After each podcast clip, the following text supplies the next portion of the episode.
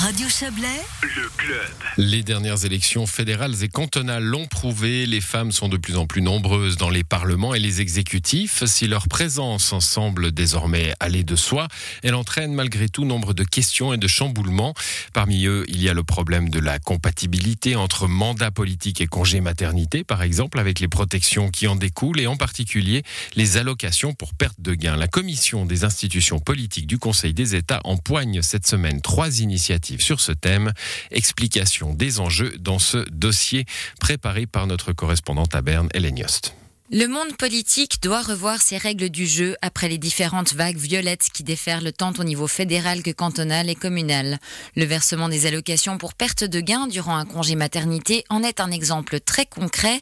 Présentation du problème avec la sénatrice neuchâteloise des Verts, Céline Vara, qui en a fait l'expérience très récemment. Ce qui se passe aujourd'hui, c'est que les allocations pour perte de gain maternité, elles cessent lorsque la politicienne vient siéger, ne serait-ce même que pour un vote, alors même que elle a évidemment euh, stoppé son activité professionnelle. La loi stipule en effet que la reprise de toute activité lucrative interrompt le droit aux allocations. Au niveau fédéral, cela ne concerne que les élus qui ont un emploi en plus de leur mandat politique. Mais pour Céline Vara, être élu n'est pas une profession comme une autre. Ce sont des mandats à ce point-là particulier que tous ces mandats font l'objet de lois ou d'ordonnances cantonales ou fédérales.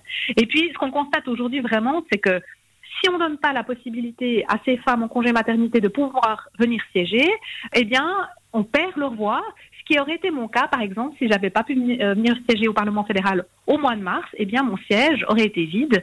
On se rend bien compte à la Chambre des États qu'un siège vide sur 46, eh bien, ça peut jouer un rôle lorsque les votes sont serrés. Une vision que partagent les cantons de Tsug, Bâle, Campagne et Lucerne qui ont chacun déposé une initiative en ce sens. Le but, c'est de changer la loi pour que ces femmes puissent rapidement reprendre leur travail parlementaire après la naissance de leur enfant. Mais a-t-on vraiment la tête à voter et à débattre durant cette période?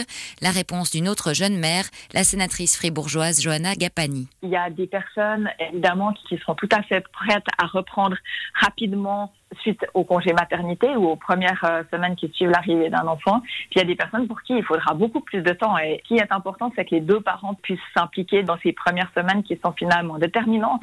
Pour ma part, j'étais prête à reprendre, mais encore une fois, c'est personnel, ça me concerne et j'en ferai pas une généralité. Partant de ce constat, la libérale radicale verrait d'un assez bon œil l'ajout d'une certaine flexibilité dans le congé maternité. Je ne pense pas que ce soit une bonne idée de faire des parlementaires des privilégiés.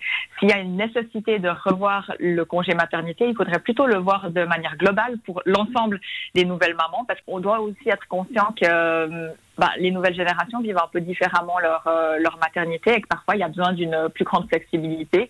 Ça ne veut pas dire réduire le congé maternité, mais ça veut peut-être dire euh, donner la, la possibilité à certaines de commencer à, un temps euh, un peu réduit au départ. C'est là que les avis des deux politiciennes divergent. Pour Céline Vara, au contraire, pas question de toucher à ses acquis. Elle compte donc sur la commission des institutions politiques pour limiter clairement ses travaux aux activités politiques, quitte éventuellement à explorer d'autres pistes. Je pense que le projet de loi qui est en discussion actuellement, il doit être extrêmement strict et peut-être il devrait, à mon sens, être accompagné d'une réflexion plus globale sur la question de l'absence de suppléance aujourd'hui qui discrimine de façon euh, très claire euh, les, les, femmes.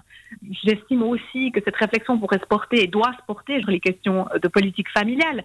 Aujourd'hui, les pères doivent avoir un congé paternité aussi long que les femmes et à ce titre, eh bien, eux aussi seront absents comme les femmes et on n'aura plus cette discrimination. Notons que l'idée d'instaurer un système de suppléance au niveau fédéral a souvent été évoquée sans obtenir de majorité. Une initiative parlementaire en ce sens pourrait prochainement revenir sur la table des élus, mais la modification de la loi sur les allocations pour perte de gains semble avoir plus de chances d'aboutir rapidement.